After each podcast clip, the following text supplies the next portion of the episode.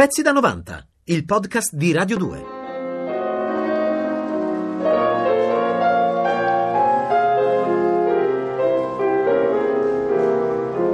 Luis Enriquez Bacalov, argentino giramondo, interprete sublime del tango, musicista a tutto tondo. A cinque anni diventa allievo del professor Enrique Barenboim, poi pianista, arrangiatore, compositore e direttore d'orchestra. La sua carriera è costellata da aneddoti, sodalizi artistici, successi ed importanti riconoscimenti come l'Oscar vinto per la colonna sonora del Postino. Bacalov, grande interprete della musica contemporanea, si racconta a partire dalle sue origini europee. Mio nonno paterno è eh, arrivato alla fine dell'Ottocento dalla Romania. Mia madre che è nata a Varsavia, è arrivata con mia nonna e un'altra zia e un altro zio negli anni venti.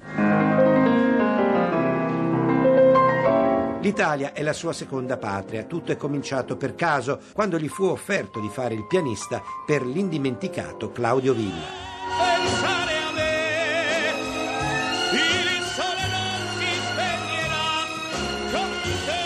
E questo è stato veramente una svolta nella mia vita. E le condizioni erano sbalorditive rispetto a quello che io mediamente guadagnavo a Parigi, nel senso che mi stava offrendo una cifra per un giorno che corrispondeva a una settimana di lavoro.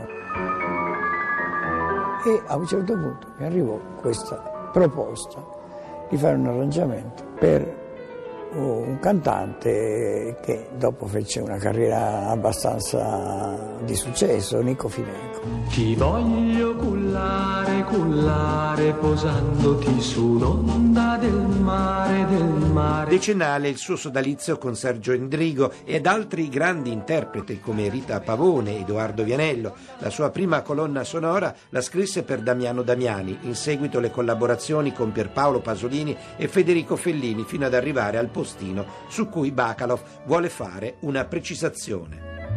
Questa è una cosa che è molto deludente per gli spettatori perché sembra che io abbia, o abbia lavorato in questo, in questo, film così strettamente a contatto con, con Troisi e questo non è vero. E non è vero perché io arrivai a cominciare a, a lavorare eh, su questo film quando il film era praticamente in fase di montaggio e, e a questo punto Massimo se n'era già andato dal punto di vista della vita, cioè eh, immediatamente dopo le, le ultime riprese morì. La musica si divide in due grandi eh, bel pots, la musica buona e la musica cattiva, sia popolare, del folklore, della musica contemporanea, dell'Ottocento, del Novecento e di tutti i tempi.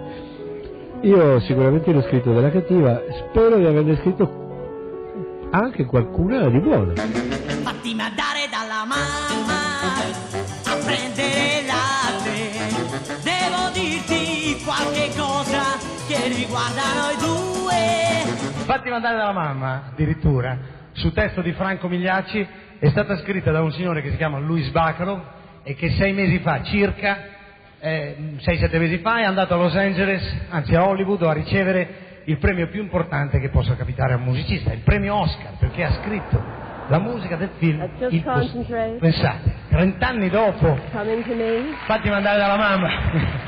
Oh, Anzi, mi sembra che quella, quell'attrice lì che gli ha consegnato la statuetta, gli ha dato la statuetta d'oro e gli ha detto, ma lei è Bacalov, quello che ha scritto Fatti mandare Ah, non ci credete, eh? Lo so, lo so. No, no, forse se ne vergogna anche un po' di aver scritto questa canzone.